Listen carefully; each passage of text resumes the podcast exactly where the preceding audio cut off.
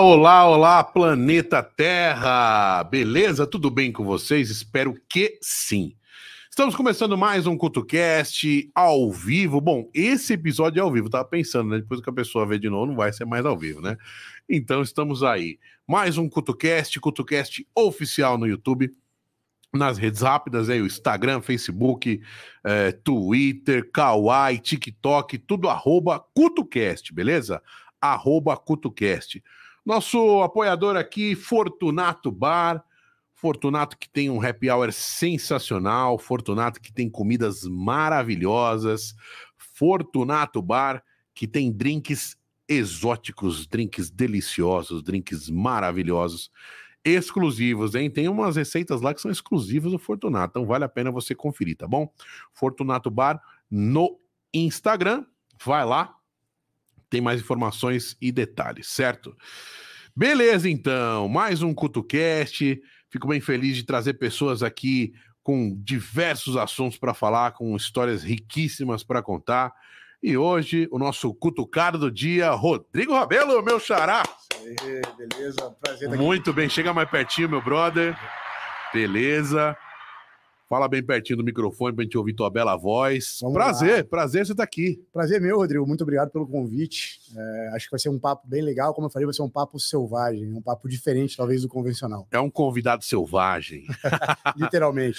Ah, deixa eu fazer uma pergunta totalmente aleatória para começar. Por que, que você acha que ah, esse, esse nicho assim dos bichos chama tanta atenção das pessoas na internet? É, cara, os animais, eu ac- acredito, eu sempre, Chama. eles sempre foram muito ah, atrativos, por vários motivos. Periculosidade, animais muito bonitos, tem as questões dos filhotes, as próprias curiosidades que os bichos, eles acabam despertando nas pessoas. Sim. Então, sempre quando o assunto é animal, eu acho que já libera automaticamente, já desperta automaticamente uma curiosidade. É um mundo realmente infinito. É um mundo animal. Exatamente. vai começar as piadinhas. É, peraí, peraí. nunca ouvi, nunca ouvi essa. Nunca ouviu, essa é nova, né? Rodrigão, é, cara, é, quanto tempo que você já tem de experiência na área? Quando você começou a estudar ou se interessar? Legal. Bom, é, eu sou médico veterinário especializado em animais selvagens, né? E eu trabalho com isso já há 20 anos. Legal. Mas eu costumo dizer até nas minhas aulas, aí palestras, assim, eu sempre quis ser médico veterinário, desde pequeno. Eu acho que é uma das profissões que as crianças também normalmente querem ser por conta de tudo aquilo que a gente já comentou. Uhum. Então eu sempre quis ser médico veterinário, mas eu sempre quis ser médico veterinário de animais selvagens. Então eu sempre tive isso muito bem definido na minha cabeça. O tempo foi passando e aqui estou no CutoCast falando sobre animais selvagens como veterinário de animais selvagens. É, porque o, o veterinário, né, ele tem as ramificações que ele pode escolher, né? Um consultório tradicional, vamos dizer, de cães e gatos, e, né? Sim, me- o curso de medicina veterinária ele é muito amplo, ele te abre um leque de Aham. possibilidades, inclusive não só necessariamente trabalhar com animais. Uhum. O veterinário ele trabalha diretamente, inclusive, com saúde pública. né? Sim. O veterinário cuida da saúde do ser humano. Então, durante o curso, que é um curso generalista, você aprende, claro, de um pouco de tudo. Uhum. Inclusive, a disciplina de animais selvagens nem são todas as faculdades que oferecem. Você tem que ir por fora buscar aquilo que você quer, ó, direcionar a sua graduação para que te prepare melhor para o mercado de trabalho. né? Então, é um curso realmente muito amplo. Ô, Rodrigão, é, quem quiser, quem tá afim que, de entrar nessa área, que gosta, que quer iniciar, o que, que, você, que, que você indica, assim? Porque é, tem várias áreas que a pessoa pode trabalhar. Num, num consultório, vai, tradicional, de uma grande rede para, vai, cães e gatos, ou a pessoa pode trabalhar num aras, para cuidar de cavalo, ou em construtor. São, qu- quais são os, os possibilidades que dá para trabalhar? Bom, como eu te falei, é uma área assim gigantesca, né? As pessoas que mais conhecem são clínica de pequenos animais, que a gente fala, cão e Uhum, gatos principalmente, conheço, aham. clínica de grandes, que subdivide animais de produção, os bovinos, leite, corte, etc. E os equinos. Uhum. Aí tem equino desportivo, tem equino de exposição, enfim, também se subdivide essa área. Aí tem os, os pequenos animais de produção, né, os, os, é, caprinos e etc., suínos, as granjas produtoras de, de carne, de pequenos animais de produção, enfim. É. Saúde pública, entra na parte de zoonoses. Equinos, quem são os equinos? Né? Os cavalos. É, os equinos são os cavalos. São os né? cavalos, é. exatamente. E o cavalo, os cavalos, inclusive, é um mercado no Brasil bastante forte. É, né? A parte de produção também, né? O Brasil ele é um país onde a agropecuária é muito forte, né? Tanto de corte quanto de leite. É o gado, por exemplo, os bois lá, é uma penca de cuidados, é um monte de vacina, aftosa, um monte de vacinas coisa, né? obrigatórias, isso pode virar um problema, um problema gravíssimo, inclusive de saúde pública também, né? E a figura do veterinário está lá sempre presente. Mas dá para o Ministério da Saúde consegue fiscalizar assim esse, esse tipo de coisa? Porque é Rodrigo, muita fazenda, né, meu amigo? Melhorou bastante isso. Hoje em dia eu posso te dizer que a fiscalização é muito boa. Né? Muito boa. Antigamente, há algumas décadas atrás, ainda era bastante é, embrionário essa questão. Hoje não, hoje com, tecno- com as tecnologias, o sistema de rastreabilidade, os registros mais específicos de vacinas, os cadastros das empresas, das, das fazendas e etc., desde as pequenas fazendas Ah, tá. até as grandes, já ocorre de uma forma mais Organizado. né? linkada, então fica muito mais fácil. Por exemplo, se, se a pessoa, se o cara vai, manda um gado lá que não foi é, corretamente vacinado, que tipo de doença que ele pode estar transmitindo na carne dele para os seres humanos? Tá? Várias, Na né? carne vão várias doenças, desde parasitos até outras doenças importantes. Aham, Mas quando a gente fala de vacinação, por exemplo, vamos falar da febre aftosa, tá. que é bem famoso, né? E aí, sim, é uma doença de, de altíssima disseminação, isso dissemina muito rápido, estilo coronavírus. Sei. Isso dizima um rebanho inteiro, porque inclusive o abate é obrigatório, notificação obrigatória, e você, quando tem um surto de febre aftosa, por exemplo, você pode inclusive ter os embargos em relação à distribuição de carne do Brasil para o resto do mundo, como várias outras doenças também. Então, o Brasil que exporta carne, ele pode ter essa exportação cessada por conta de problemas relacionados a doenças infecciosas Já aconteceu, né? Coisas vezes. parecidas, pelo né? mundo, né? Pelo a mundo, Inglaterra né? com a vaca louca, É. é, as próprias H1, aquelas doenças que surgiram, as influenzas no Oriente, etc. Tudo isso não geram embargos. E aí, por segurança, muitas vezes tem que descartar, incinerar muita, muito É, material. na verdade, não é nem por, é por segurança e é obrigatório. Você Ah. tem que fazer o abate e dar um destino específico para aquela carcaça. Normalmente é o que você falou, incineração. É verdade, meu amigo. É, o Brasil ele é um grande exportador de, de carnes, né? Sim, Grande sim. exportador aí. Dizem que a melhor vai para fora e a, mais ou menos é a lenda. Não, mas eu acho que na verdade não. Isso não é verdade. É, é uma lenda, né? Que É o pessoal lenda, é fala. né? Ó, a produção mandou aqui. é, e aquele lance das cobras jogadas perto de um metrô, vocês viram? Eu não vi. Eu não vi. Você viu? Você chegou a ver essa notícia? Esse é o caso de Brasília, que vocês estão perguntando? Tudo cobra de fora do país. É, o que aconteceu, é, assim, infelizmente, o tráfico de animais ele é uma realidade, né? E o Brasil, a maior biodiversidade do mundo, está aqui, né? Então, o Brasil ele é uma das principais rotas para o tráfico de animais, animais selvagens, claro, a maioria, na verdade, a maioria esmagadora. Então, assim, infelizmente, a gente ainda lidar, a gente ainda, a gente ainda é, participa ativamente é, com- combatendo o tráfico de animais e a gente, como veterinário especializado, está o tempo inteiro nessa. Agora, recentemente, há duas semanas atrás, em Itabuna, na Bahia, 900 aves apreendidas. Nossa. E quando a gente foi acionado, 200 já tinham vindo a óbito.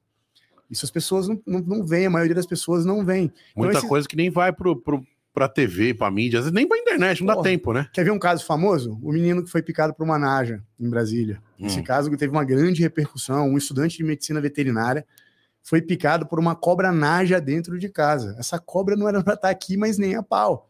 Oriundo de tráfico. Ah, eu lembro. Então o menino quase morreu. Ele cuidava da cobra É, em casa? tinha ela, mantinha ela como pet. Tá. Nessa ele sofreu um acidente, quase morreu. E ne- ne- nessa situação inteira, dentro da investigação relacionada a esse acidente, descobriu-se toda uma rede de tráfico de animais por trás disso, que é normalmente o que ocorre.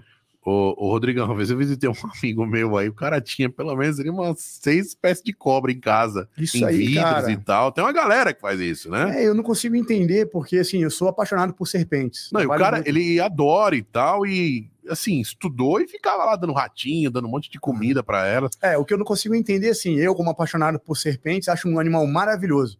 Se eu tivesse uma serpente, ela tá num ambiente completamente específico para ela, um terrário muito bonito, etc. Ah, Mas o que a gente mais vê são pessoas acumulando esses animais em casa de forma ilegal, primeiro, e segundo, dentro de caixa plástica, com um mínimo de cuidados. Eu não vejo sentido nisso. Eu não vejo realmente nenhum tipo de sentido nesse tipo de criação. só porque você gosta, né? É meio estranho, né? Pois é, é meio esquisito. Esse é um assunto bastante delicado, né? Falar É. sobre ah, animal silvestre é pet, pode ser pet, não é. Eu acredito que várias espécies podem ser sim criadas como pet, inclusive as serpentes, uma delas. Uhum. Hoje em dia nós temos muitas pessoas criando jiboias em casa como pet.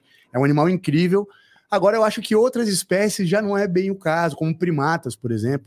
Apesar de serem permitidos serem criados como, como pets, algumas espécies, mas são animais muito agressivos, exigem bastante cuidado e atenção do seu tutor. e Na maioria das vezes eles não têm esse tempo e É, acaba virando é. um problema. E a serpente mais venenosa do mundo é a taipan? É a taipan, a cobra marrom australiana. Esse bicho. Tem no Brasil? Não, não, Austrália. Não.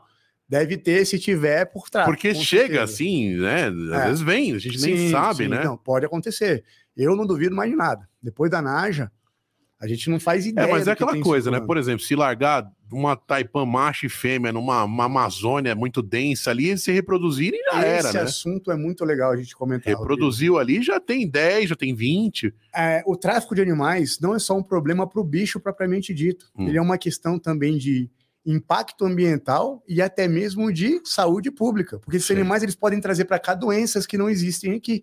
A gente pode introduzir doenças de animais exóticos que vieram para cá de forma ilegal. Que loucura, hein? Que pode passar para nossa fauna ou para nós mesmos. Sem contar a parte de impacto ambiental, que imagina um casal de animais que porventura escapem ou sejam soltos de propósito na natureza.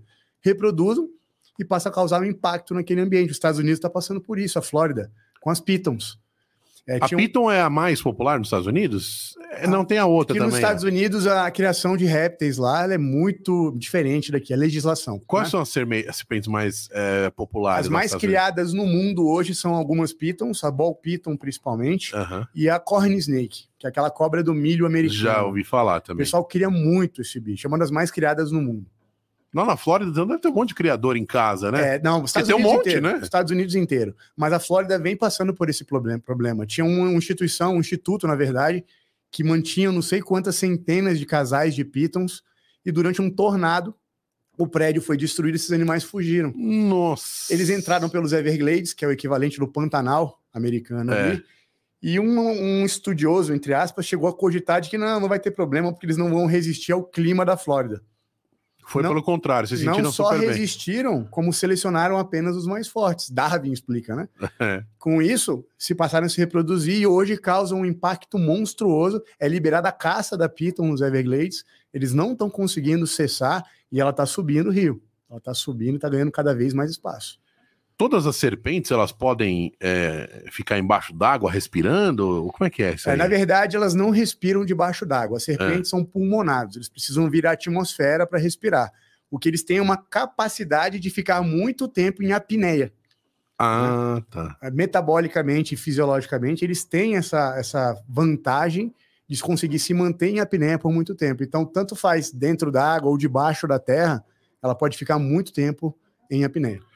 Rodrigão, é, me fala um pouco aí da, da tua experiência como é, estudante, como formação, o que, que você já estudou, que curso, tipo de curso que você já fez, para falar para a galera. Legal, essa é uma dúvida muito comum dos alunos, né? O que, que eu tenho que fazer até chegar ao ponto de dizer eu sou um veterinário de animais selvagens? Primeiro, curso de graduação. Hum. É, e assim, é uma dica que eu parece que é meio óbvio que eu vou falar aqui, mas eu acho que o primeiro conselho que eu dou para o aluno é não negligencie nenhuma disciplina durante o curso. Você vai precisar de todas se você quer trabalhar com animais selvagens. É óbvio que se você quer ser um bom veterinário, você não vai negligenciar nenhuma disciplina, independente da área que você queira trabalhar. Uhum. Mas no caso de animais especificamente, animais selvagens, o buraco é mais embaixo, cara.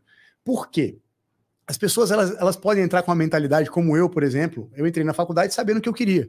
Quero ser veterinário de animais selvagens. Dediquei meu curso inteiro voltado para trabalhar um dia com animais selvagens. Então tem pessoas que entram com essa mesma mentalidade na faculdade, alunos, só que eles entram com um raciocínio um pouco diferente. Por exemplo, ok, quero trabalhar com animais selvagens, estou decidido. Aí vem a disciplina, clínica médica de cão e gato. Ah, caguei para isso aí. Eu falo. Não quero. Posso falar caguei? Pode, aqui, né? pode, pode. Não quero fazer isso, porque eu quero trabalhar com animais selvagens. Hum. Aí vem clínica de grandes, de equinos, de bovinos. Não, eu trabalhar com equino, bovino, quero, quero trabalhar também. com animal selvagem. E se esse cara, se porventura lá no futuro ele se forma e vai trabalhar com selvagem, a primeira coisa que ele vai perceber é quem é o lobo guará, quem é a raposa do campo, quem é o cachorro do mato. São os cães. É. O tigre, a onça, uma, um guepardo, ele é exatamente como um gato doméstico. Você não faz ideia, Rodrigo. E o husky siberiano é o mais é, próximo do, do, dos, dos selvagens, né? dos lobos. Né? É. E você não faz ideia de quantos ruminantes selvagens eu trabalho na Caramba. África, no Brasil, com antílopes e etc. Mas lá na faculdade, o aluno não deu a mínima para essas disciplinas porque ele queria trabalhar com animais selvagens. Então, o primeiro conselho que eu dou é não negligencie nenhuma disciplina durante o curso, porque você vai precisar. Segundo, É, o curso de medicina veterinária, e isso eu falo porque aluno gosta de reclamar, né? Eu, for, eu sou aluno, eu, eu fui aluno, mas eu costumo dizer que eu sou aluno, porque a veterinária é um curso que você vai estudar o resto da sua vida. Sim. Né? Então, você está o tempo inteiro estudando. Então, o aluno, ele entra com uma mentalidade de que a graduação, ou, ou é uma obrigação da instituição de ensino, preparar ele completamente para o mercado do trabalho. Isso é um grande engano. A faculdade ela não é e nunca vai ser obrigada a deixar você pronto para o mercado de trabalho. A faculdade ela é uma facilitadora do conhecimento. Cabe a gente levantar o rabo da cadeira, e fazer outras coisas por fora, fazer o que deve ser feito para complementar o que a gente precisa para direcionar para dentro da nossa especialidade. Justamente eu ia perguntar isso daí. A parte financeira não é fácil, né? É Tem fácil. que se reinventar todo dia, né? Não é fácil. é- Procurar no- formas de prestar serviços na sua área, É, etc. É Né? nisso que, inclusive, eu e a Jéssica, minha esposa, a gente bate duro em cima, a gente tenta é, oferecer para os alunos aquilo que a gente não teve quando a gente era estudante. É, né? Hoje em dia você tem um acesso à informação muito grande, muito maior do que há 20 anos atrás, obviamente. Desde a internet até aí veio o coronavírus e mostrou para gente que o online é uma realidade. Os próprios podcasts estão aí para mostrar É. o quão importante e quão acessível é a informação hoje, né? E coisa que o aluno, a gente não tinha isso há um tempo atrás. Então hoje existem as questões financeiras, é claro, não é fácil um aluno, estudante de medicina veterinária ou de qualquer outro curso, ficar viajando para congressos, ficar viajando para palestras, pagar para fazer um curso. Do jeito que tá cara a passagem, cada vez mais difícil o hotel. Não é tudo. fácil. É, Mas, por outro lado, a gente realmente tem acesso à informação hoje de uma forma mais direta e segura, porque isso é importante. É. É, essa, esse acesso à informação, eu posso dizer que ele pode ser positivo e extremamente negativo, caso você não saiba selecionar a informação que você está acessando. Você vê muita merda hoje aí na internet muita, né? muita porcaria, né? Mas eu acho que é realmente isso. É, o aluno ele, ele tem que entender que a graduação não vai deixar ele pronto para o mercado de trabalho. Hoje em dia nós temos pós-graduações, mestrado, doutorado, já voltado para a área específica de animais selvagens. Quando você terminou sua graduação, você começou a pensar em, em questões financeiras, tipo, meu, ou passou algum perrengue assim de uma época muito sem trampo e tal? claro, cara. O que acontece é assim, é, quando você é um estudante Dói, né? Dói o bolso, você fica entre a paixão e o financeiro, né? Exatamente. E isso é uma outra dica que eu já vou dar para os alunos daqui a pouquinho. Mas agora olha só, vamos raciocinar. Quando você é um aluno de graduação, também independente do curso, mas o foco aqui é medicina veterinária, Uhum. até o último dia de aula você é o futuro da nação.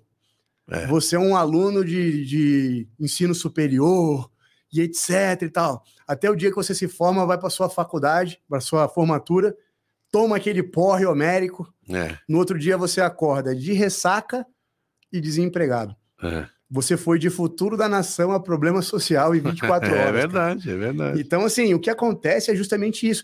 E, inclusive, esse é um outro raciocínio, que é a outra dica que eu vou dar para os alunos, que é não fiquem presos a algumas situações, como, por exemplo, quero trabalhar com animais selvagens, direcionei meu curso inteiro para isso. Qual vai ser o meu primeiro emprego? Aí os caras ficam, ah, um zoológico, uma clínica especializada em animais selvagens. E agora, como é que eu vou conseguir? Galera, primeiro emprego vai ser o que aparecer, mesmo. É. Aquilo que surgir, qualquer emprego dentro da medicina veterinária Ainda mais os primeiros por, por experiência, né? vai ser útil pro cara. É. Ah, arrumou com cão e gato. Gente, cão e gato é a escola de tudo, ele é a base de tudo para a gente extrapolar técnicas cirúrgicas, farmacológicas para animais selvagens. Equinos, bovinos, a mesma coisa. Ah, só apareceu é, emprego para representante comercial de medicamento. Extremamente útil. Vai aprender muito sobre farmacologia, sobre fármacos, mecanismo de ação. O meu primeiro emprego foi plantonista de uma clínica veterinária de pequenos animais. Trabalhava- Plantonista, o médico, né? é, só na madrugada. Eu não vou nem dizer quanto você ganha como Na plantonista. madrugada que ninguém quer trabalhar. Exatamente. Direcionei minha faculdade inteira para animais selvagens, hein? Fui trabalhar de plantonista na clínica desse meu amigo, porque ele falou assim: cara, aqui de vez em quando aparece um papagaio. Então, quando aparecer, eu vou estar aqui. É aqui que eu vou ficar. E é o seguinte: no plantão, cara, ninguém leva bichinho para vacinar. É só porrada. Só tragédia. Só envenenamento, atropelamento, tiro. Nossa. O tanto que eu aprendi. Tiro? Como assim, ah, irmão? ladrão que entra em casa, vizinho que briga e dá tiro no cachorro do O outro. cachorro avança, né? O cara abre o portão, o cachorro sai correndo, ou é atropelado, ou vai na casa do outro, o cara vai lá dar uma facada. Já aconteceu isso algumas vezes. Caraca, velho. É, é bizarro. Então, assim. Coisas assim inacreditáveis. inacreditáveis. Imagina a vivência e a experiência que eu não tive trabalhando com isso. O que você não pode é perder o foco. O meu objetivo é trabalhar com animais selvagens. Eu estou aqui, estou aprendendo, estou me embasando melhor como médico veterinário, mas o meu objetivo é aquele lá, e foi o que eu fiz. Entrei numa pós-graduação, fui fazer uma pós-graduação depois fora do Brasil, em manejo de fauna, que é inclusive um dos meus principais trabalhos hoje. Uhum. Depois fiz outra em clínica médica e cirúrgica, depois fiz mestrado, estou fazendo doutorado, então você não para nunca. Tá? Continua estudando é, mas sempre. Mas o que né? não dá é justamente isso, é você ficar esperando as coisas caírem no seu colo, porque isso não vai acontecer. Só se é, for né? muita sorte mesmo, se for um cara bastante privilegiado, eu nem conto com isso. Tá? Então o grande lance é, aparece a situação, agarre as oportunidades, mas não perca o seu foco, nunca. Para quem não sabe, você teve outros projetos no YouTube, outros canais, conta aí um pouco dessas histórias Isso, aí. eu tinha um canal aí no YouTube, né, junto com outros parceiros, o Wild Vets, depois mudou de nome, etc., junto com o Richard Rasmussen, que era o produto da produtora dele. Uhum. Um canal muito legal. A gente falava sobre medicina. Não existe mais o canal? Eu não sei como é que tá agora. Né? Uhum. Eu me uhum. desliguei já Você tem desligou, quase tá. dois anos, né? É, era um canal muito legal sobre medicina de animais selvagens, sobre medicina veterinária em geral. Uhum. Porque eu acho que o, as pessoas querem ver hoje é a realidade, Rodrigo. É. Não adianta você querer vir. A gente vê muito isso depois da pandemia, então, que apareceu de especialista de Instagram. É, naqueles canais dito TV a cabo, ah, tem, muitos, tem muitos programas sobre. Aumentou, pelo menos que eu, que eu tenho visto, programas relacionados a animais selvagens. Sim. Eu tenho visto mais programas do Chama tema. bastante atenção, é porque chama bastante atenção. É. Né? Mas como eu estava te falando, é, com a visibilidade que, o, que a, a, essa questão do coronavírus foi, mudou muitas coisas na humanidade, na minha opinião. Sim. Né? Inclusive essa questão de, dos online que a gente vinha conversando, dia de mídias, acesso à informação e etc.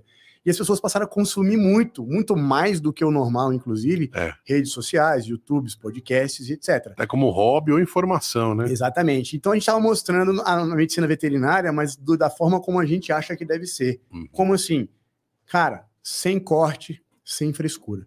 Quem me conhece, quem me conhece, quem conhece minha esposa, sabe que a gente é muito direto, a gente é isso aqui, fala palavrão, xinga, tem um jeito que às vezes as pessoas podem. Tem achar... coisa no Instagram que não pode pôr. Já, já teve alguma punição? Já tua, não? Eu nunca tive punição. Não, então você nunca colocou nada tive, muito grave. É, né? eu já tive comentários assim, tipo, porra, isso daí que você postou pegou pesado e tal, mas punição mesmo do Instagram, não. Já tive do YouTube que a gente mostrou. Acho que só não pode pôr sangue, corte, é, coisas assim. Mas a gente no, botava, cara. Que entra no automutilação, que é, eles falam. Entra né? aquelas yellow flags, red é, flags, isso, é. etc, né? Isso. Mas a gente colocava porque acho que a gente tinha que mostrar a realidade. Depois a gente passou a usar o blur, né? Botar em preto e branco algumas tá. coisas. Para quem não sabe, quando você quer mostrar sangue, feridas e etc., hoje no, no YouTube, se você faz isso de uma forma liberada você entra nesses yellow flags ou nos red flags, é. você não monetiza ou até mesmo tiram o seu vídeo e pode acabar, inclusive, com o seu canal. É verdade. Mas o nosso canal era assim, era um canal que mostrava a realidade.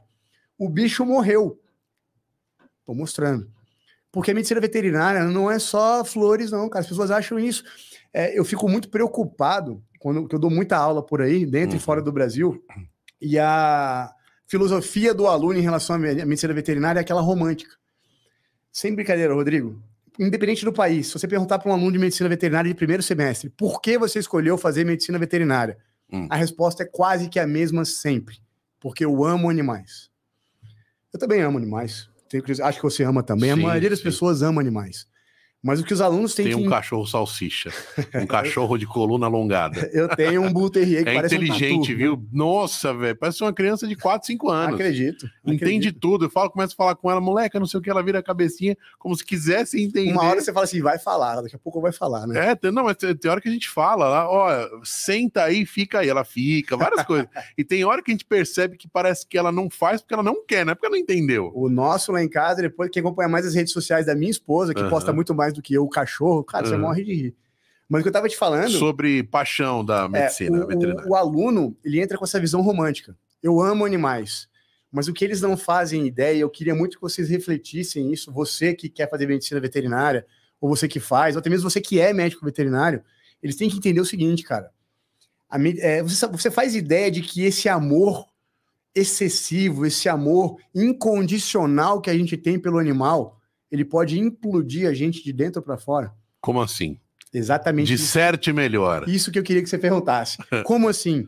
Hum. Você entra com aquela visão romântica, eu amo animais, eu vou tratar dos bichinhos, vou salvar os bichinhos, os filhotinhos, mas eles não entendem que nós somos médicos veterinários e que a maioria esmagadora dos nossos pacientes estão doentes, estão sofrendo, estão sofrendo maus tratos, estão sofrendo abusos, e você tem que fazer eutanásia, às vezes, e você ainda é chamado de, de mercenário pelo dono do animal, que você cobrou uma consulta, você só toma pressão por todos os lados. Então, esse excesso de amor que a gente tem por, pelos bichos, que tornou a nossa, a, a nossa dedicação de vida né? A gente dedica a nossa vida a isso, isso pode ser extremamente destrutivo se a gente não souber guiar isso dentro É que tem gente. uma polêmica muito grande, né? Tem gente que acha que o bicho é parte da família e tem gente que acha que bicho é, é bicho. bicho. Sim. Não tá errado nenhum nem outro. Eu acho que cada um tem é. a sua conduta, é. né? Mas o, o, em termos do profissional é que é o grande problema o cara é apaixonado, mas ele não está preparado para ver um animal. Sabe qual foi o meu primeiro caso cirúrgico como médico veterinário? Selvagem? Não, de, eu trabalhava no plantão, lembra? Tá, Uma cadela estuprada por pessoas. Ô, louco, velho. Como é que pode? Cara, Rodrigo, isso não é nenhum absurdo, não, cara. Infelizmente, isso acontece com uma certa que, que, frequência. Que porte? Pequeno, médio? Uma cocker spaniel, um cachorro porte médio.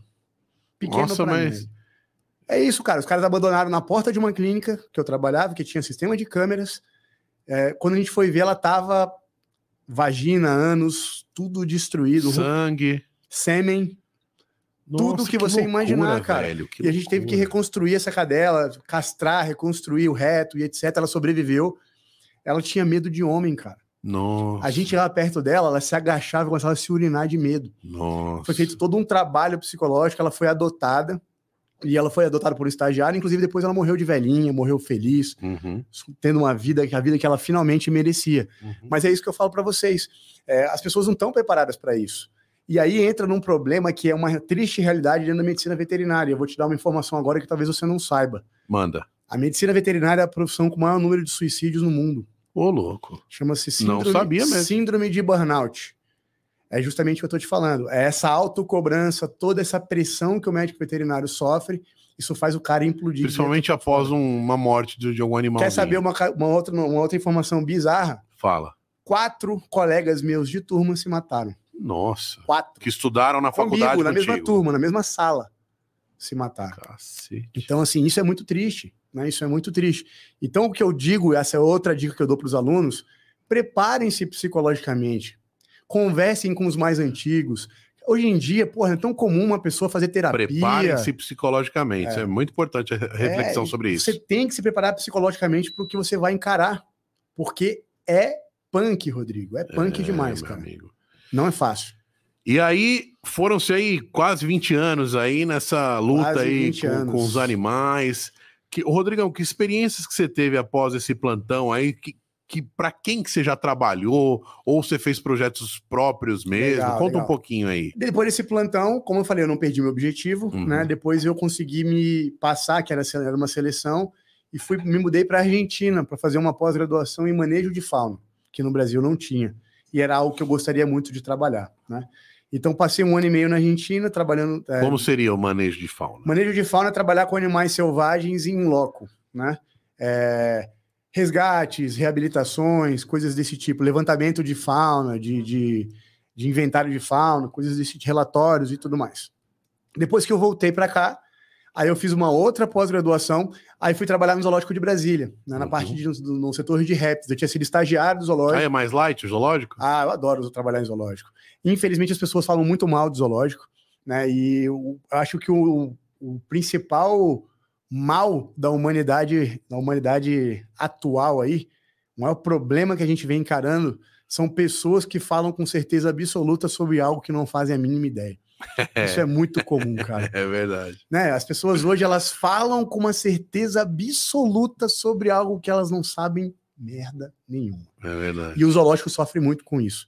É, ah, zoológico tira o animal da natureza, zoológico confia Deixa como animais. atração. É né? claro que o zoológico, no passado, foi, foi isso mesmo que ele fez, ele tirou, mas os zoológicos modernos hoje, eles são fundamentais para a conservação de espécies. Zoológico ruim, inclusive, tem que acabar. Mesmo porque antes não tinha essa preocupação, né, da conservação. Exato. Antigamente o pessoal saía destruindo tudo de qualquer jeito, é. né? Hoje já existe uma preocupação, talvez até tardia, né? Mas, enfim. É, zoológico ruim tem que acabar. Eu presto consultoria zoológicos hoje. Então, os zoológicos me chamam para justamente apontar problemas e a gente conseguir resolver aquelas questões e elevar ele, mudar ele de De cabeça, você lembra quais os animais assim mais famosos que já foram extintos na natureza ultimamente? Ah, nós temos muitos. Alguns rinocerontes, algumas subespécies de rinoceronte já, já sumiram. né? O rinoceronte é um animal que eu trabalho com ele na África.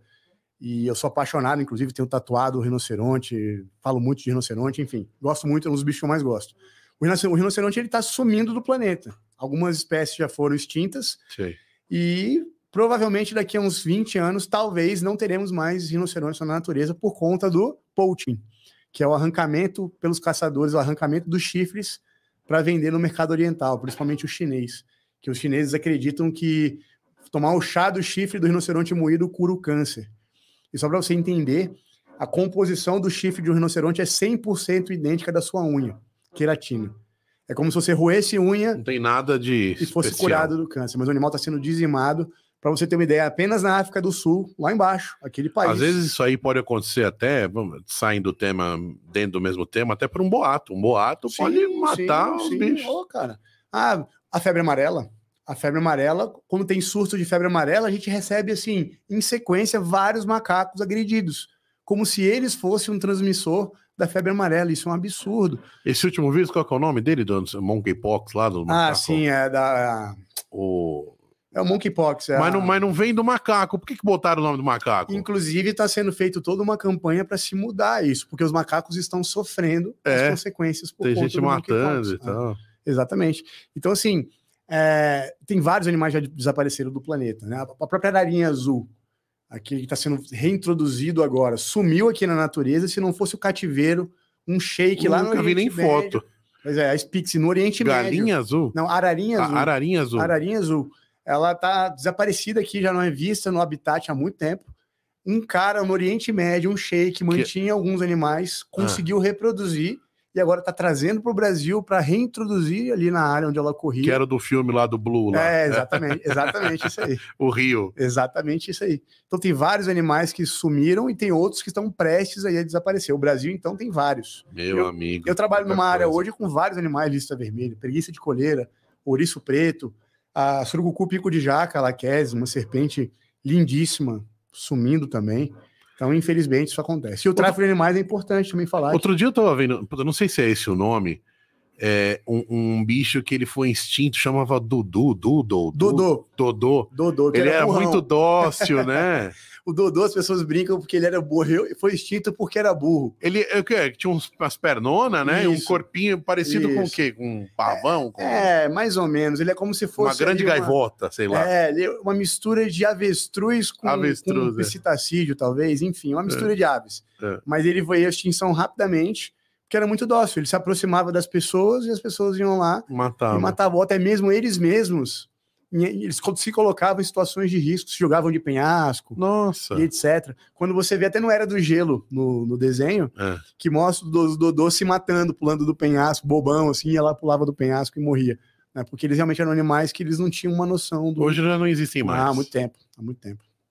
Agora, uma coisa curiosa que às vezes na, na ciência você vê aí em sites, em documentários, etc., que ainda é, existem, nascem, aparecem novos tipos de, de- de bichos ali, principalmente os no- no aquáticos, né? Que não estavam catalogados. É muito louco isso, né? Rodrigo, tem muito Hoje, disso. hoje em dia, tem- cara, é muito louco, eu acho. muito longe. Se eu falar de oceano, eu acho que o ser humano não conhece 20% do oceano. É, né? né? O oceano é como se fosse o o céu também, né? O, o, o espaço. De vez em quando na internet aparece cada bicho estranho assim. Mas a gente não precisa ir muito longe. Na área que a gente está trabalhando hoje com manejo de fauna, que é o sul da Bahia, a maior biodiversidade do mundo está ali. As pessoas acham que é a Amazônia, mas é a Mata Atlântica.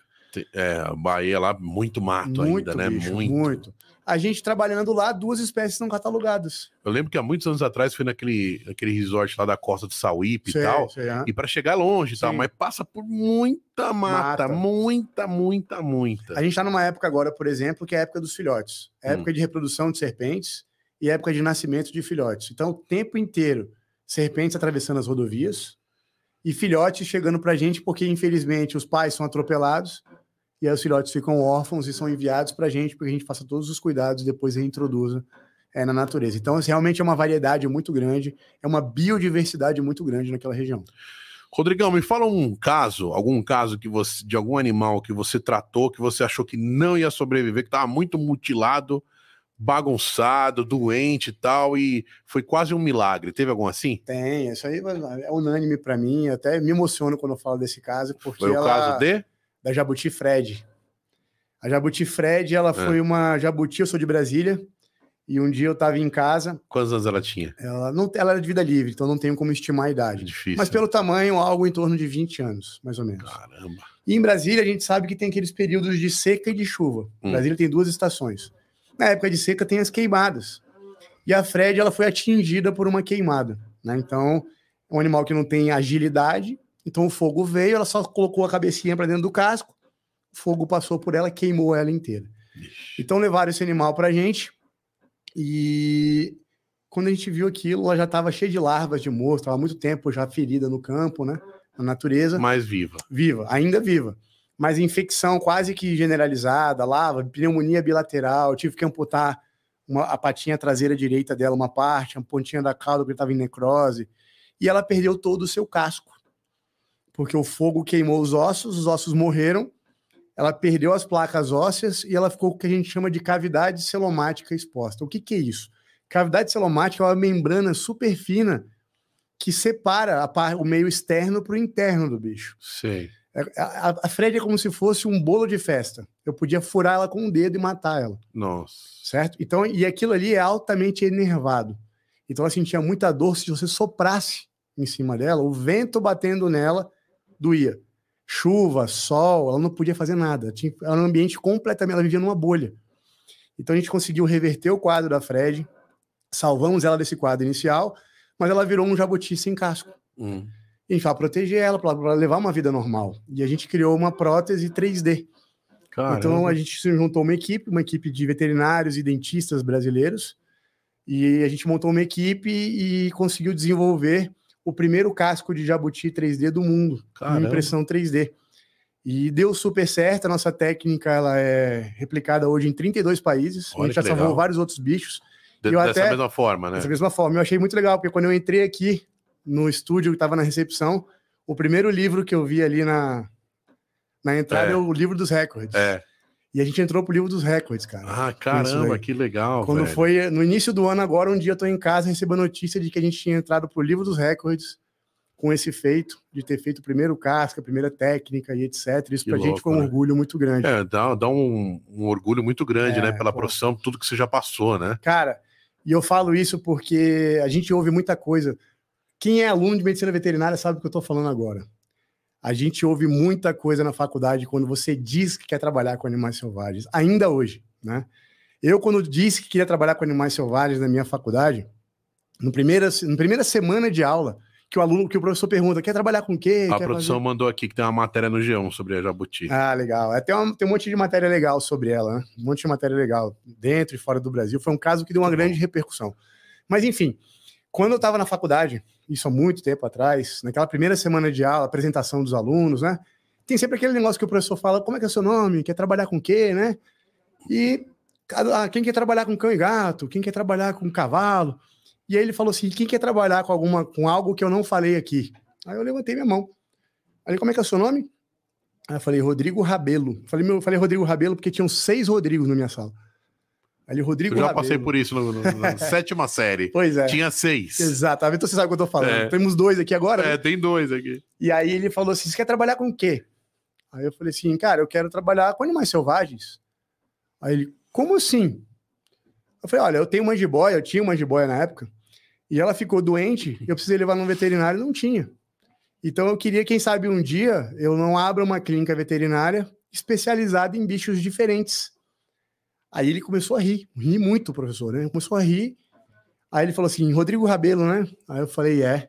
Ele falou: vamos lá, sua clínica vai falir, porque isso não existe. E aí, o que, que você vai fazer? Aí eu falei, já fiquei pensando por dentro, porra, né? Cara chato. É, já. Aí eu falei, ó, uma ah, puta patada, é, né? Já um coice. Estamos aqui no Brasil, maior biodiversidade. Ele que foi o cavalo. É, né?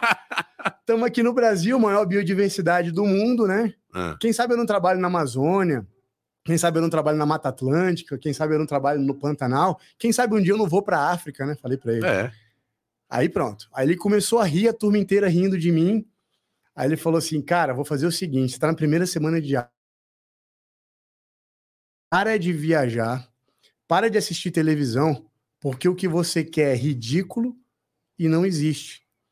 Você vai morrer de fome. Essa é uma frase clássica. É. Então eu sugiro que você, que agora está na primeira semana de aula, comece a entender e procurar fazer algo que realmente vai te trazer um retorno e vai te trazer um futuro. E eu fiquei pensando, porra, né? Passei a faculdade inteira sendo motivo de piada, mas o mundo dá voltas, como diz minha esposa, ele não, Opa. ele capota, né? Sua esposa também? Também é veterinária de animais selvagens. Aí um dia, com esse caso da Fred, que teve uma grande repercussão, eu estava dando uma palestra numa grande faculdade brasileira, um auditório com 600 pessoas. E quando eu olho nessa palestra, quem está sentado na segunda fileira? Que loucura, o Meu cara. professor. É. Eu, falei, eu confesso que eu estava com o microfone na mão, me deu até uma. Me veio tudo na cabeça, sabe? Falei, porra, olha só a vida como ela é, né? Acabou a palestra, o professor. Sabe o cara lembrou de você? Ah, olha a história. Acabou a palestra, o professor veio falar comigo. Pô, Rabelo, lembra de mim? Eu, claro, como é que eu ia esquecer, né? Eu, claro, professor, claro que eu lembro e tal. Aí ele falou assim: Rabelo, você conhece o Fulaninho? Falou um nome. Eu falei, pô, professor, eu conheço muita gente com esse nome aí, eu conheço vários. Aí ele falou assim: não, Fulaninho de tal, o apelido dele é esse. Eu falei, claro que conheço, foi meu aluno. Ele foi meu estagiário em manejo de fauna lá na, no Araguaia. Aí ele falou assim: pois é, meu filho. Meu filho é seu fã e quer trabalhar com animais selvagens. Aí eu não aguentei, Rodrigo. Aí eu virei pro professor e falei assim: professor, você já riu do seu filho hoje? Falei para ele. Aí ficou aquele clima. Mas o que eu quero dizer, e a partir desse dia, inclusive, É.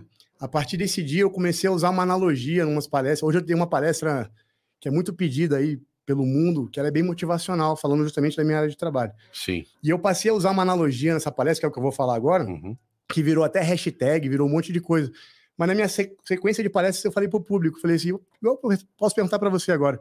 Já ouviu falar índio? índio. Já. Já ouviu falar que índio faz dança da chuva? Sim. De verdade, você acredita que dançar faz chover? Não. Pois é, né? Isso é unânime, né? É. Mas e se eu dissesse para você que a dança da chuva funciona? Você ia me chamar de louco, né? Isso. E se eu disser para você que ela não só funciona como eu sei fazer? Ah, E ainda digo mais, vou mais além. Eu não só sei fazer, como a minha dança da chuva ela é 100% eficiente. ah. Se eu quiser que chova, vai chover. Você acredita? Não. Por quê? Eu não sei, porque quem manda é o a nuvem lá, é a precipitação da água. Quem manda é a sua cabeça, cara. É E verdade. a minha é dança verdade, da é chuva, a minha dança da chuva, ela é 100% eficiente, verdade. porque quando eu quiser que chova, eu só vou parar de dançar quando a porra da água cair do céu. Ah, é verdade. Essa é a diferença. Ou seja, é a, a persistência, né? Não esquecer nunca. Ninguém pode roubar o teu sonho, Rodrigo. É verdade. Eu não falei que eu queria sequestrar alienígena e manter os caras na Terra. Eu só queria trabalhar com animais selvagens. Qual que é o problema É, disso? nenhum, nenhum. Entendeu? Totalmente Então, viável, né? Possível. é muito triste ver pessoas ainda hoje. É, Coisas que em outros países aí já acontece há muito tempo, né? Porra, eu vejo aluno, ainda hoje, Ele pro- que tinha que começar a ver mais documentários, né? Cara, Porque professor, eu sou educador, cara. Professores, educadores desestimulando alunos. Como é que pode isso, cara? Isso é um absurdo. Não, e todo mundo da mesma área, como é que pode? Então, você, aluno que está assistindo, você que quer fazer veterinária, que está fazendo veterinária, não desista dos seus objetivos, cara. Sim. Você não pode, ninguém pode roubar o teu sonho. Se você não quer fazer nada impossível, gente, faz. Faça o que tem que ser feito, dia após dia. Ser pessimista é muito fácil. Sim. É só não fazer porra nenhuma que vai dar errado. Você entra na, na- na couraça da, da tartaruga lá Agora- e fica lá, né? Agora, ser otimista que é o grande lance. É dar errado, fazer de novo. É as pessoas te botarem para trás, você continuar andando para frente. É. Isso é difícil. Mas vocês vão ver que lá no final as coisas É a acontecem. resiliência, né? As coisas acontecem. E as pessoas que falavam de você que você não ia conseguir, estava viajando, olham para você e falam: Ah, Rabelo, sempre acreditei que ele ia conseguir e É, tal. É, é triste. Mas o ser humano é assim, né, cara? Acho que assim, a gente não pode só pens- é, pensar, às vezes, falar assim, ah, é, mas a vida tem que ser dura mesmo. Acho ruim esse pensamento, porque aí você já tá atraindo que vai ser difícil. Sim, sim. Você- Acho que é melhor focar no objetivo, né? O, o, o- o caminho, às vezes, pode ser mais, mais, mais fácil ou mais difícil, porém, você não pode ficar abalado com esse caminho, né? É, é, é- é Chegar, justamente... focar só no objetivo, Cara, é né? justamente isso. É. É. entender os sinais. Quer ver uma coisa? Você quer ver um aplicativo que é uma lição de vida baseado nisso que você falou? todo mundo tem no celular, o Waze. Waze. O Waze nada mais é do que uma expressão daquilo que você acabou de falar. Dá pra sair, dá pra usar o Waze sem destino? Não dá. O que, que você faz? Coloca o seu objetivo no Waze. É. Eu quero chegar hoje na Vila Mariana. E como é importante às vezes escrever, eu tenho feito pouco isso na minha vida. Eu Mas faço. é muito importante, Rodrigão. Mas isso aí é importantíssimo. Vamos dizer até primordial, né? É você determinar, até mesmo em, em papel. É. Eu quero, é isso aqui é o meu objetivo. Em Enfim, tanto tempo. O Waze é isso, cara. O Waze é uma lição de vida. É. Eu quero chegar em tal ponto. Vamos. Calculando rota e vai. No meio do caminho, choveu, muda a rota. Ah, engarrafamento, muda a rota, mas o objetivo tá lá.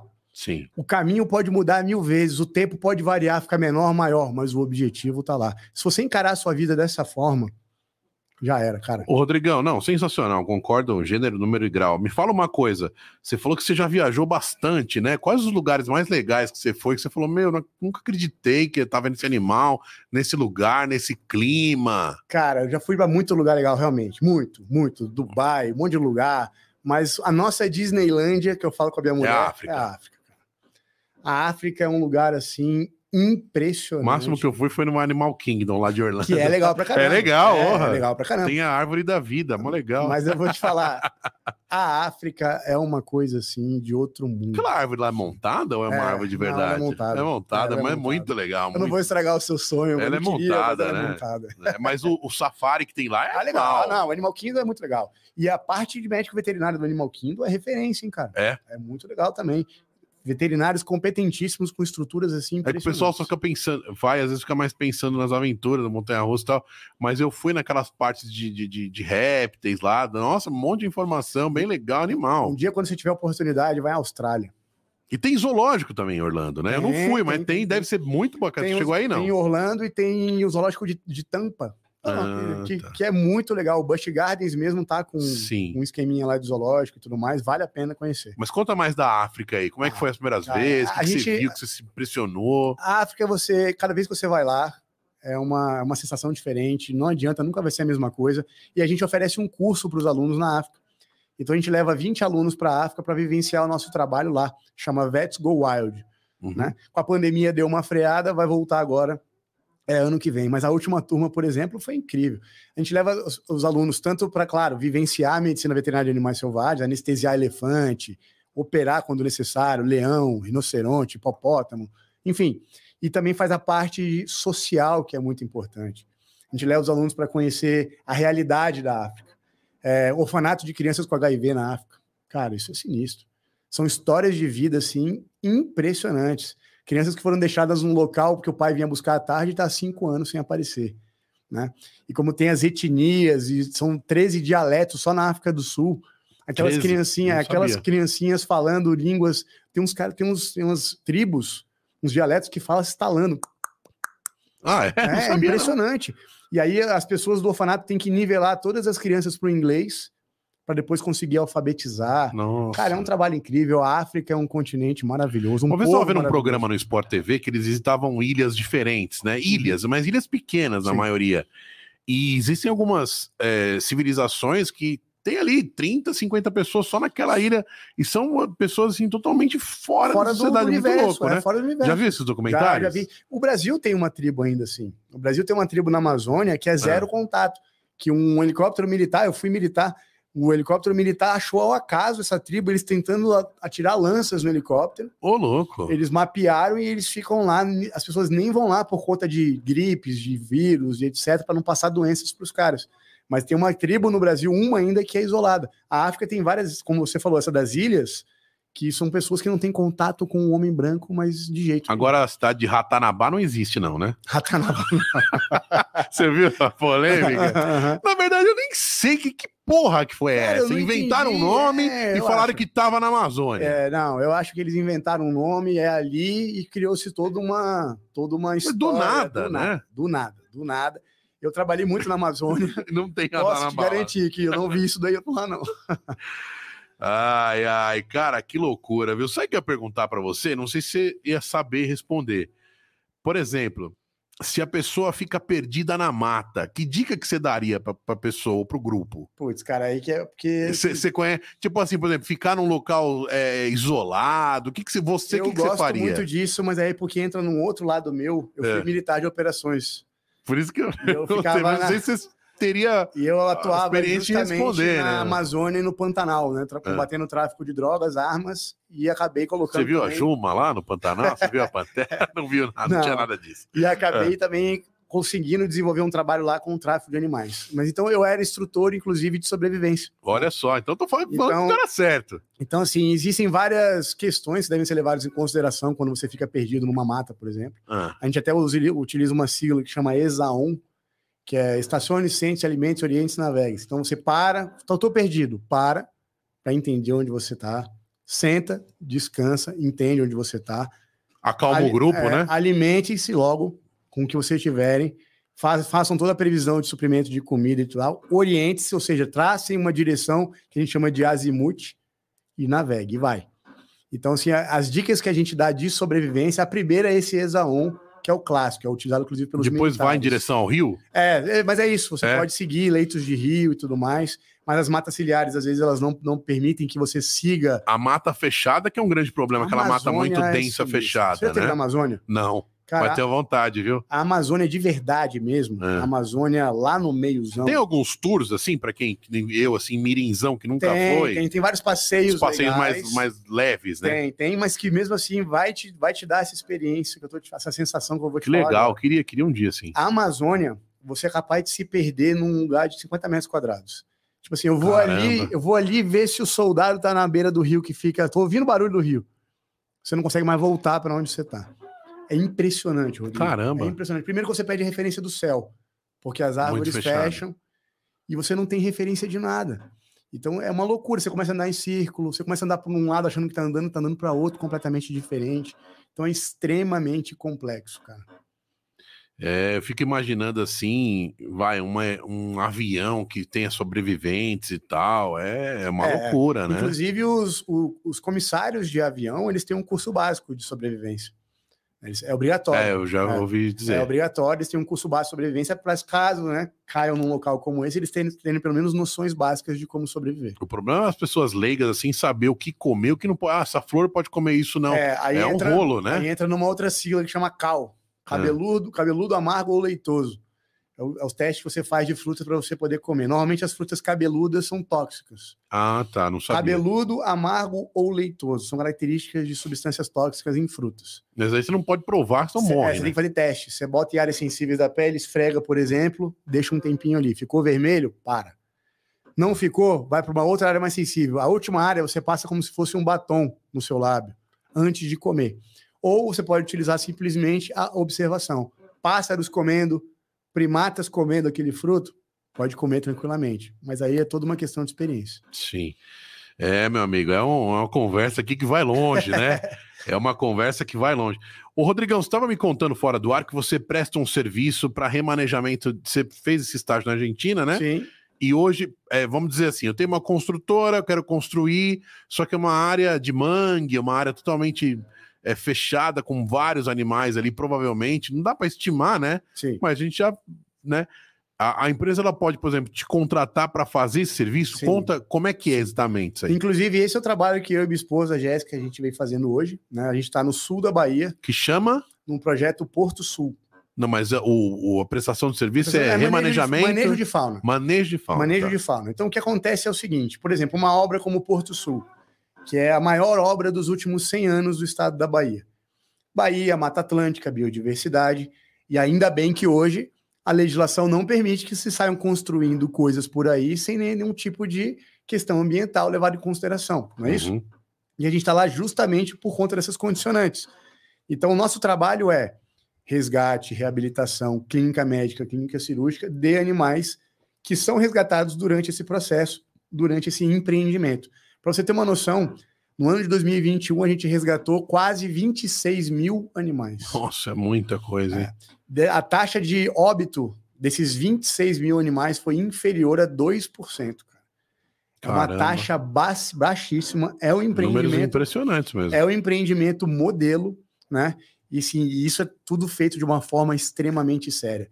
Eu vou te falar, eu já tive em vários empreendimentos, tanto como instrutor, como profissional, já tive para treinar equipes em empreendimentos dos mais variados possíveis, e eu nunca tinha visto um empreendimento, muito menos participado de um empreendimento com uma pegada ambiental tão grande como esse tem. Preocupação, é uma né? preocupação, como tem que ser, né, cara? É o mínimo. Sim. Né? É o mínimo. Afinal, o homem está invadindo o lugar do bicho. Exatamente, cara. Mas as questões ambientais desse empreendimento são impressionantes. Hoje a gente, a Jéssica, minha esposa, ela coordena o CETRAS, que é o Centro de Triagem e Reabilitação de Animais Silvestres desse empreendimento.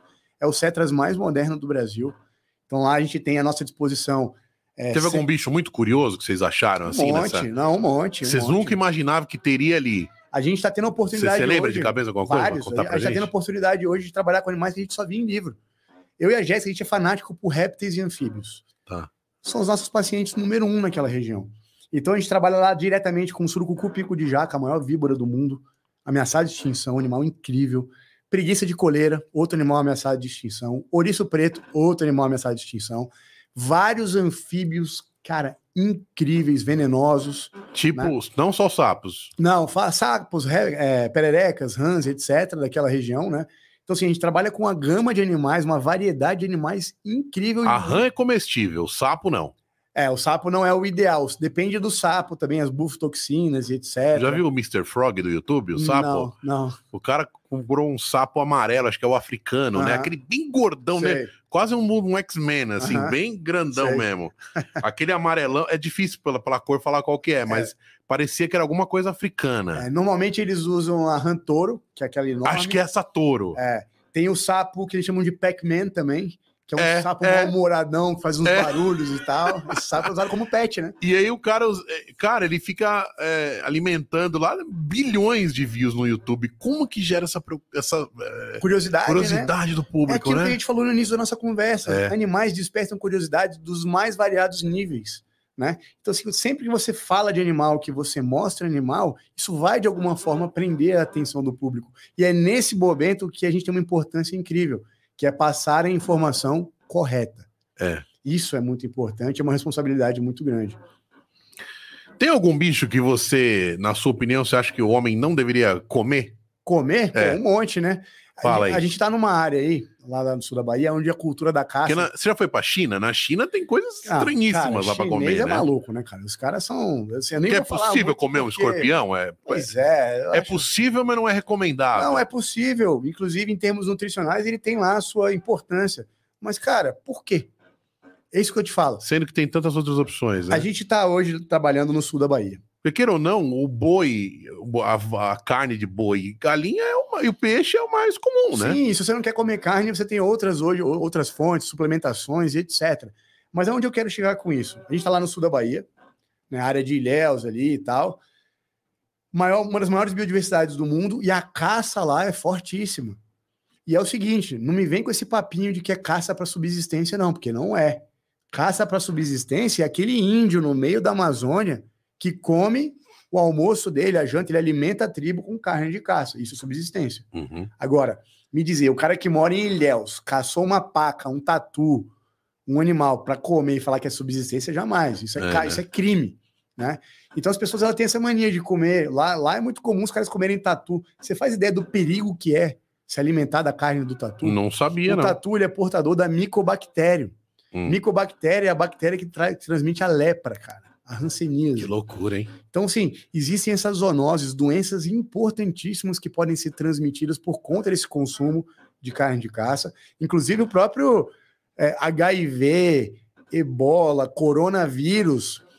Existe toda aquela linha de pesquisa que diz que veio por conta desse contato, alimentação de animais, contato direto com animais, até contato sexual é, com Caramba. animais. Então, assim, é, a caça, comer carne de caça, eu não consigo ver. Eu sou veterinário, é difícil falar sobre É isso. difícil, tem uma visão É, tem uma diferenciada. visão né? diferenciada, mas eu não consigo ver a necessidade disso, Uhum. entendeu? Eu não consigo ver, além da parte legal do negócio legal que eu falo de legislação né, e tudo mais. É, ah, o chinês come, come grilo, come escorpião. Então, legal, beleza. Eu comia isso também quando eu fazia curso de sobrevivência Ah, tá. militar, né? Legal, para você aprender a sobreviver. Em sobrevivência é, é uma é coisa. Válido, né? É válido. É Agora, porra, coisa. eu tô em casa com a minha família, vou trazer um gafanhoto pra gente comer aqui. Né? Não consigo entender tem isso. como, né? Rodrigão, é, é, as tuas redes sociais aí tem várias, tem, tem é, seu Instagram que é bem rico de informações. Passa pra galera conhecer mais seu trabalho também. Legal, cara. O meu Instagram é o Rabelo com dois L's 77. Né? Ele é sincronizado com o da minha mulher, porque a gente trabalha junto, que é o vet.duemes, uhum. duemes, né? A gente sempre faz essa, esse link dos nossos trabalhos ali. A gente está vindo com o nosso canal novo agora, né, que a gente estava falando, a gente vai vir com um canal novo depois as pessoas tanto pedirem para que o canal voltasse, e a gente não vai falar também de, de, tantas pessoas pedirem, a gente não vai falar agora só de medicina veterinária exclusivamente. Claro que a gente vai mostrar muita coisa do nosso trabalho, mas a gente vai mostrar também o que a gente faz fora do trabalho. Como eu falei para você agora um tempo atrás, uns minutos atrás, sobre a síndrome de burnout, Sim. etc.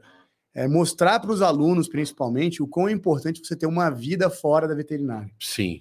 É, hoje em dia, assim, eu e a Jéssica, a gente tem coisas nossas que são religiosas: treino, dieta, esporte. Hobbies. o que você achar melhor, mas tenha.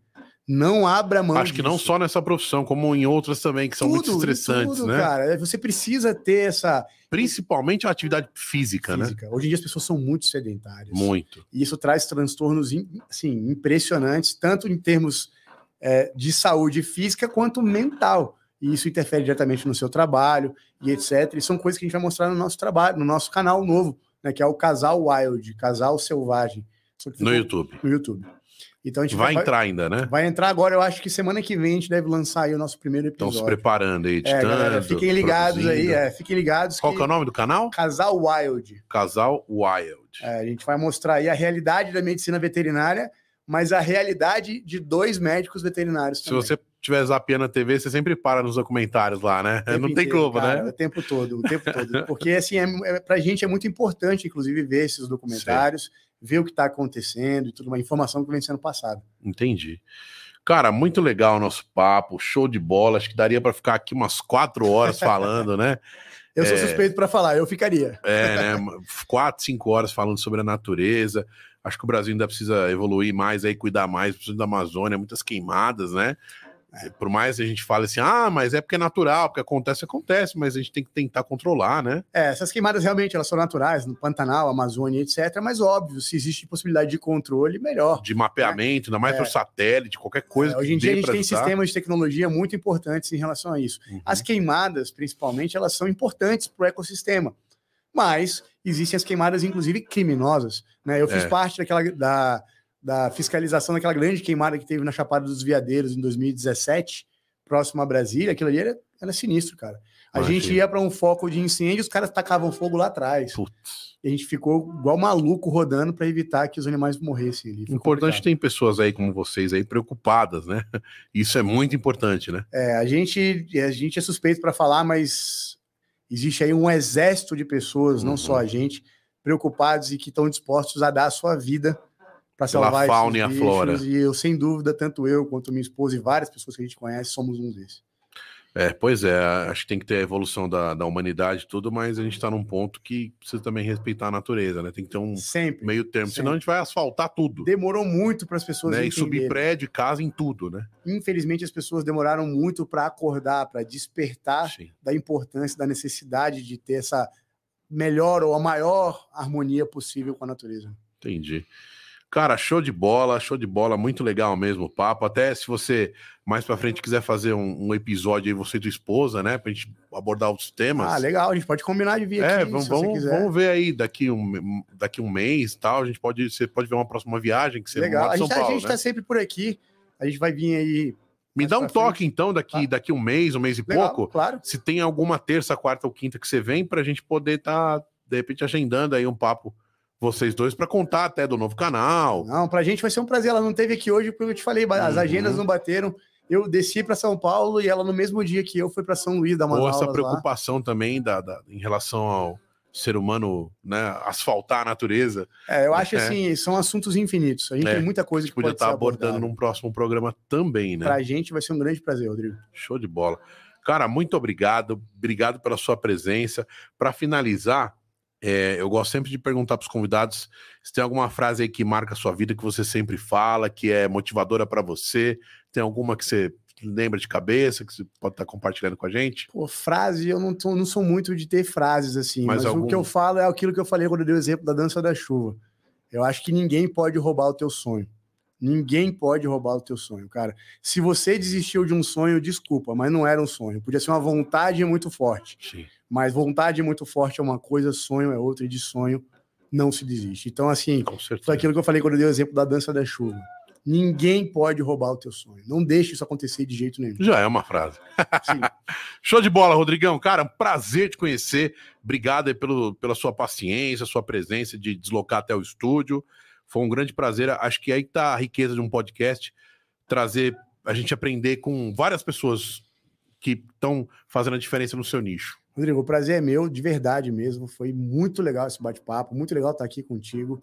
É, tanto eu quanto a Jéssica estamos à disposição e é justamente isso. A gente falou isso aqui em off, antes sim, de começar. Sim. A importância dos podcasts. Né? Com certeza. Você traz informações que são legais, informações embasadas, com pessoas. Não estou falando que, que eu sou esse tipo de pessoa. Existem vários outros veterinários, claro, legais. E fica pro resto da vida aqui, né? Exato. Mas que, que tragam uma informação genuína, uma informação verdadeira, uma informação embasada, que traga a realidade. Legal. As pessoas estão cansadas de verem coisas que não são a realidade, infelizmente. Infelizmente. Né? Infelizmente. Obrigado, meu amigo. Obrigado você, Rodrigo. Show de bola. Vai ser um prazer estar com você na próxima. Vamos, vamos, vamos marcar mais uma, vamos, vamos conversar. Vamos, vamos conversar sim. Galera, mais um programa sensacional, mais um podcast bem bacana aqui nos estúdios Crosshost, crosshost.com.br. Faça seu podcast conosco, certo? Um abraço também para o Fortunato Bar. Quem quiser me seguir no Instagram, arroba Rodrigo Bolonha. E também no Spotify, coloca lá, tem as minhas músicas últimas que eu lancei bem legal mesmo, certo? E os cortes do CutoCast estão aí nas redes, no Kawaii, no TikTok e também no Reels do Instagram, que é tudo arroba CutoCast. Valeu, grande abraço, fica com Deus e tchau!